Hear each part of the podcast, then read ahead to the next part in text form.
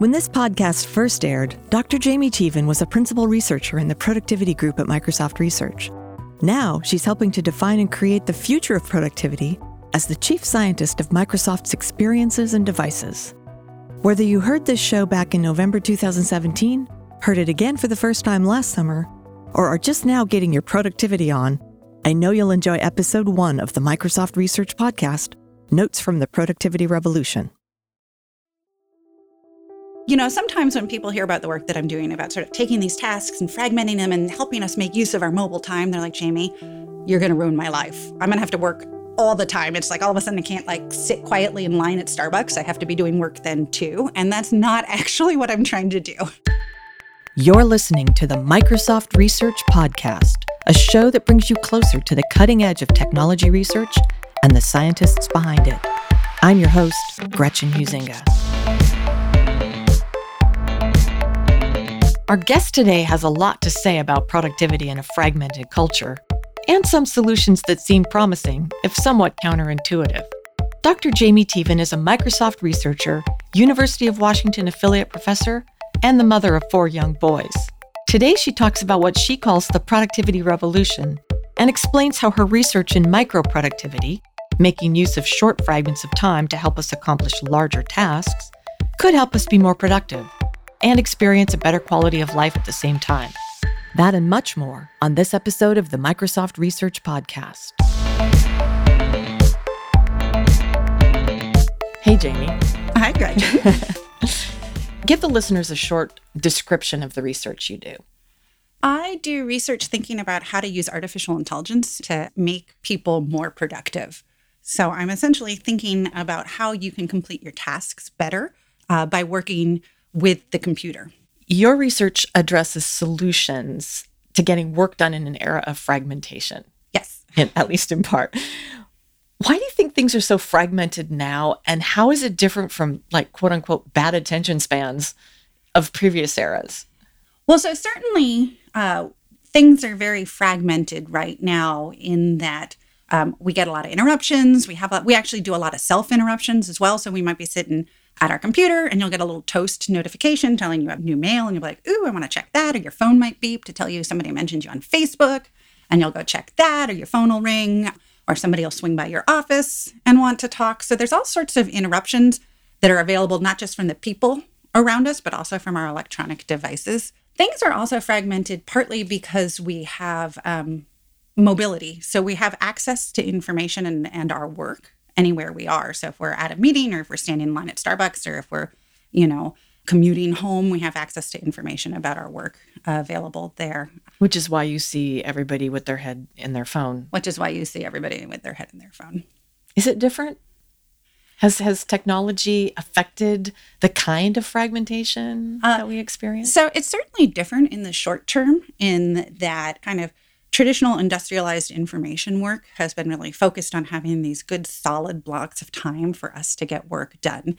We push towards that. That's how our schools are developed, that's how our work is structured, and we try hard to kind of cling to that. We, you know, block large chunks of time on our calendar so that we can, you know, as focused work time or we take Facebook vacations or email vacations. We work really hard to get at this sort of unfragmented time, but in some ways when you look way back you know, sort of pre-industrial revolution, you'll actually see that we could um, we attended we this kind of fragmentation or lack of attention is a positive thing. If you think about like hunter gatherers, it's a good thing to be attending to the bobcat in the woods. It might be harmful for you. Um, you know, right. so that kind of fragmentation is actually a good thing. It's the way we work. And so that's what we're trying to do with our research. You know, the thing that people are doing right now in the face of this fragmentation is essentially trying to force themselves to work in an unfragmented manner. And what we're trying to do instead is shatter the tasks, fragment the tasks, and then have them go and match the way that we're actually working. So we take these large complex tasks and break them down into small little pieces so that we can start inserting them into the holes. Let me go back to something you said um, in a paper that I read. You observed that we seem to be in a constant battle with ourselves for our own attention. Yes. and your research is in part, at least, um, providing technological solutions to that. And you've alluded to that just now. But talk a little bit more about that. I'm a writer with six open browser tabs. Uh-huh. You have my full attention. yeah. Actually, it's kind of interesting. Even when you think you've got you're, you're focused and paying attention, you have six open browser tabs. So we actually self interrupt in that way as well, not just going to attend to email, but we only focus on any window that's shown to us for like less than a minute. You know, so as you're working, you're switching between applications, you're switching across things as well. And actually, each of these little things that you do are essentially a micro task that um, works to make part of your larger task that you're doing. And what's important in order to be able to move between those microtasks is to kind of model and understand the context that's in your head that's necessary to complete that task and make sure that's available to you when you move on to the next step. Okay. So people have complained that technology is making us distracted. We can't sustain attention. We sometimes need to. However, um, I've read studies that show or say, suggest, I think you can't say show, mm. and that we actually should schedule in breaks and should schedule. So, does that, I was reading that, you know, aside from anything you'd done. And then I got to your stuff and I go, okay, wait, this sounds like it goes together. Yeah, it does actually. So, you know, sometimes when people hear about the work that I'm doing about sort of taking these tasks and fragmenting them and helping us make use of our mobile time, they're like, Jamie, you're going to ruin my life. I'm going to have to work all the time. It's like all of a sudden I can't like sit quietly in line at Starbucks. I have to be doing work then too. And that's not actually what I'm trying to do. Um, we want to make people efficient at doing tasks, partly by helping them replenish and recover as well. And so we've done a lot of research that shows breaks are really important and that we can also help guide people, not only guide people into being very productive and getting tasks done, but also guide people's state of mind to help them be calm, to help them replenish, to help them get into um, you know where they need to be. There was one study we did where we turned off everybody's access to Facebook for you know the whole day. We had people kind of list their distracted applications and turn them off for the whole day, and we you know did this over an extended period of time, and we looked at how it impacted them, and it drove them crazy and it made them so much less productive because it was just very stressful not to be able to take breaks or get away or relax. And you can be intentional about those breaks. Sitting and playing Angry Birds is not necessarily the most, the best way to kind of replenish your cognitive resources. Uh, things like taking a walk outside are a really good way to do that.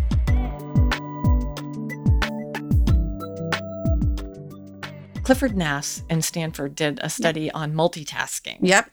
And it was using university students who claimed to be, you know, Olympic caliber multitaskers. And it turned out they weren't. Yep. And he said, no, they're not multitasking, they're task switching. And each yep. time you switch a task, you have to come back to the other, and it takes away time and it's yep. not productive. How does that go together with what you're doing on micro productivity uh-huh. and that? We work at MSR with a bunch of the world experts on multitasking as well. Shamsi Iqbal and Mary Czerwinski and Gloria Mark was just up visiting from UC Irvine. And absolutely 100% multitasking is ridiculous and you should never do it that's that's 100% true. Let's level set on what multitasking is. My daughter never doesn't listen to music when she's studying. Yeah. And she's got texts going on. She gets a Snapchat. Um, she's, you know, doing a thousand things at once. Yeah, and so she thinks she's doing them all yeah. in a quality way. She's not. Yeah, she's not. So multitasking is a bad plan. Doing tasks serially is a good plan. The way that this fits with our micro productivity work is we're making the tasks so small that you actually can be doing them. You're you're it looks like multitasking sort of at the macro level and at the micro level, you're doing tasks serially. It's about including all of the context and all the information necessary to complete that task in that small little bit. So we actually just ran a study also on this. We built a tool that helped people do writing tasks in small little chunks. So you might copy edit a sentence or you might read a paragraph for flow or that sort of thing. And we had people do that while watching a video. And so we and, and then we quizzed them on the video after they were done with that. And so we wanted to see how well were they able to attend to both tasks, the primary task of watching the video and the secondary task of trying to edit a document through either these little micro tasks that we gave them or these uh, using a traditional document editing tool. In both cases, they were actually able to answer the questions about the video just about as well, but they were able to make a lot more edits and, in general, just feel like the cognitive load was a lot lower by using these small little extracted tasks than they were by trying to do it as a large. Because you know, otherwise you're trying to find like, oh, where was I again, and what was I thinking, right? rather than having, yeah, rather than just having what you needed to do up front. So I think this will be a good time to do a level set of the word productivity. And Uh-huh. when are we actually ever going to say we're productive enough? Is there some productivity utopia that we're working toward? it is really interesting to think about up until now the you know so productivity is essentially a measure of the output as a function of the input that you're that you put into a task and up until now we're really working to try to help people produce more output for the same input and it's like there, there's these sort of time value you know how do you do things the most efficiently? So like can you screw in this bolt as efficiently as possible? Or can you do this action? And like how do we minimize movement so that you're even more efficient? Those are kind of boring repetitive tasks. And the good news is we're getting really good at being able to take over those boring repetitive tasks. So in uh, you know in the context of a factory we can screw in that bolt. We don't need a person to become super efficient screwing that bolt in. We can have a robot doing it in information work as we start breaking down tasks into their kind of substructure, we can start identifying those bolt screwing tasks and we can watch people do them, just like the robots do in the factory, and learn how to do that for them. And so people become useless for those boring, repetitive tasks. And instead, we become really valuable for the interesting, thoughtful, creative aspects of the task that are um, that we can't figure out how to do automatically. And that's really cool. So like in the in in our future productivity utopia we're all artists and creative thinkers and we're all kind of thinking about this, you know making broad connections and thinking about how things work together um, and adding our unique human insight into the process All right, let's switch over. You've used the word sourcing in terms of ways to get work done, and there's crowdsourcing and there's friend sourcing, but the most interesting one you've said is self sourcing. yes And and so I'm like, how is that different from the way I usually sit down and make myself try to get work done? No, so it's true. Most of, you know, all of our personal tasks that we do ourselves are essentially self sourcing. So we're sourcing it to ourselves. Uh, we use the term self sourcing uh, as, as a play on the word crowdsourcing in the context of micro productivity. So a lot of the early work in micro productivity or thinking about how you take a large task and break it down into these small tasks was done in the context of crowdsourcing. So these crowdsourcing platforms are ways to quickly connect with people online to perform the tasks that you need. And the problem is because they're sort of short term relationships that you have, that you bring people in to say, help me with, you know, I need help photoshopping this one picture or copy editing this document I wrote. It's not a long term relationship. Generally, what people have found is it's very, you're, you're much more successful if you provide a lot of structure. So instead of saying, please Photoshop this picture, you might ask somebody to remove the background and somebody else to you know, make the people in the picture look better and somebody else to look at the overall composition or something like that. And that structure was useful for bringing other people in. And as we looked at it, we were like, well, actually, there's the opportunity to use that same structure to make it useful to, for myself to sort of essentially collaborate with myself over time. So, how do I provide some contributions now and some contributions later, you know, sourcing myself now and later to produce an output? So then you're breaking it down so that you can see smaller chunks of it and it's not maybe so overwhelming of a big task to do. we, we've done work looking at the difference between doing a task as sort of this large macro task versus mm-hmm. the exact same task as a series of smaller micro tasks. And what we found was when when you do a task in micro tasks, you feel like it's easier. You produce higher quality output actually because you sort of have you're externalizing all the work that you're doing in the context of these tasks rather than holding it all in your head as you're doing the mm. larger task. Um, and it's more resilient to interruptions. So because there's all these sort of task boundaries introduced, you're able to deal with all this sort of incoming other stuff, serializing the little small micro tasks rather than trying to do a large task. So self sourcing was a funny phrase for me to encounter when I started looking into your research. Another funny phrase was slow search. Uh-huh. And I know you've done talks on this. You've done a lot of research Mhm. on it, on Mhm. basically going back to your beginnings Yep. on search and personal search. Um, can you unpack slow search and what that means and what it's about? Slow search is framed in contrast to fast search, which is actually how most of the search that we do uh, right now is framed. So we've done a lot of studies looking at the impact of time on how people find information. And one of the things that we found is if you introduce really small delays in the search results that people get, like even by 100 milliseconds, which is actually imperceptible. So people only notice things, they notice delays in their user interfaces if they're like two or 300 milliseconds. So if you if if you submit a query to a search engine and we just hold on to those that query and do nothing with it for 100 milliseconds and then start and go and try and return results, people actually perceive those search result qual- uh, quality as lower. So they think the results are worse, they interact with the search results less. Uh, they even come back to the search engine less often. And that's not because the quality is lower, it's because we held on to those results for just 100 milliseconds. A delay of something you can't perceive yeah. makes you perceive yeah. that it's worse. Yeah. Once you figure that out, search engines invest all sorts of money and time and effort into giving you search results 100 milliseconds faster. Because, you know, we invest a lot of money in trying to give you better results, but clearly giving you faster results also makes you happier with the results. So we at Bing, for example, when you run a query, instead of showing you 10 links, so typically the search is described as 10 blue links. If you go and count the number of links, it's actually only eight links. And it's because the page loads that much faster when we dump mm. two links off the page. And that makes it seem better for you. We're smart with it. So this whole focus on speed is kind of ironic because actually half of our search sessions are multi-query, multi-session. They're long. We spend a lot of time. You know, so these yeah. ones where you're like looking for the New York Times homepage, like that's in and out. J. Crew. Yeah, exactly. But the ones where you're engaging in a topic, those are long extended queries. So like 100 milliseconds shouldn't really matter there, especially. And so we can start detecting when you're engaged in a longer session. And then we might uh, go and take a little bit more time, give you more results, be a little more thoughtful about what you're doing. Uh, you have a foot both in academia and Microsoft research. Mm-hmm.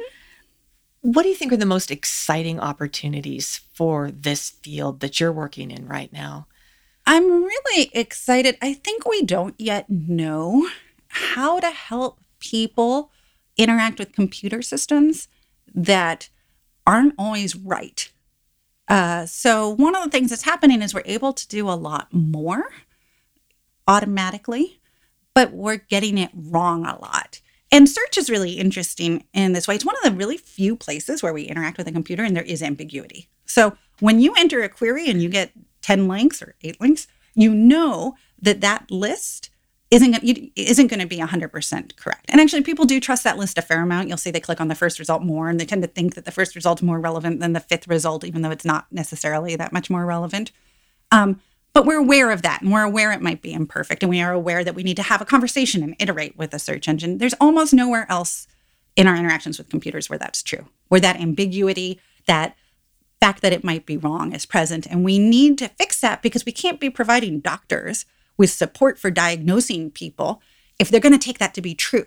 They need right. it to be, they need to understand the, you know, what the computer is wrong about and doesn't know and be able to kind of work together that way. And what's more is we need people to help teach the computers so that they can be better next time. And so that each time there's an interaction with this ambiguity, the next time it um, it responds in a little bit m- more appropriate way. Which leads me to an interesting. Uh, you had a big slide deck that I think you've done from a presentation, and you said computers are good at this. Yep. People are good at this. Yep. So talk about that.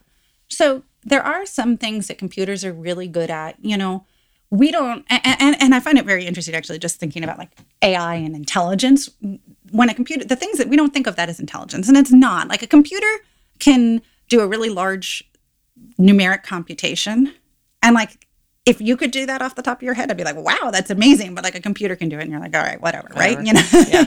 um, a computer in the context of search can look at you know millions and billions of documents and you certainly couldn't do that even if you spent the rest of your life just right. trying to look at all the documents. So that, that's something that computers are really good at.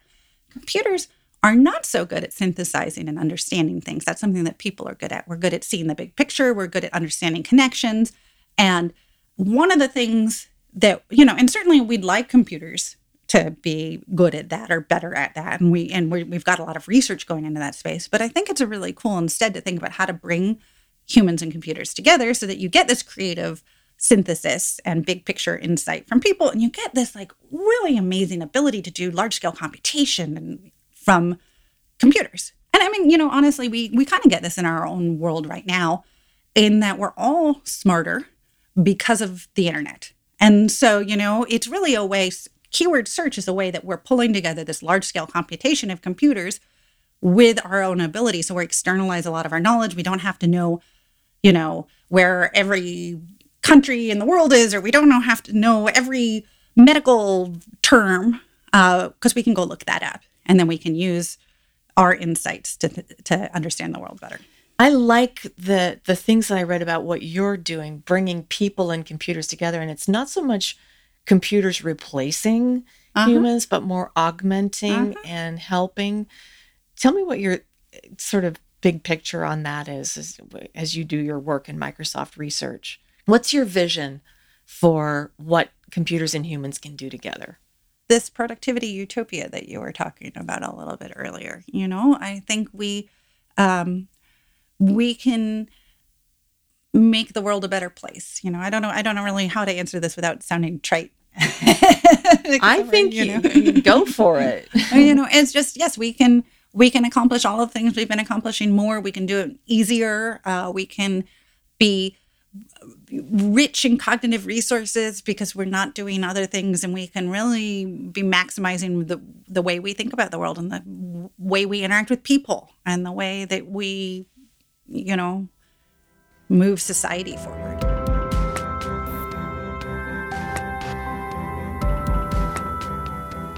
what would you like people to know about your research that, that you think they might not know and just Microsoft research in general? Microsoft is a company that touches a lot of different sectors and a lot of different areas. And so in Microsoft research, we're doing all sorts of stuff. So it's, you know, it's not like I do research related to search and task completion, but there's other people who are doing work, you know, related to quantum computing and other people doing research related to, you know, cryptography. There's all sorts of different, you know, we have economists, we have ethnographers, and anthropologists. Like there's just a broad range of people looking at it, you know, looking at DNA and how we can, you know, encode information in DNA.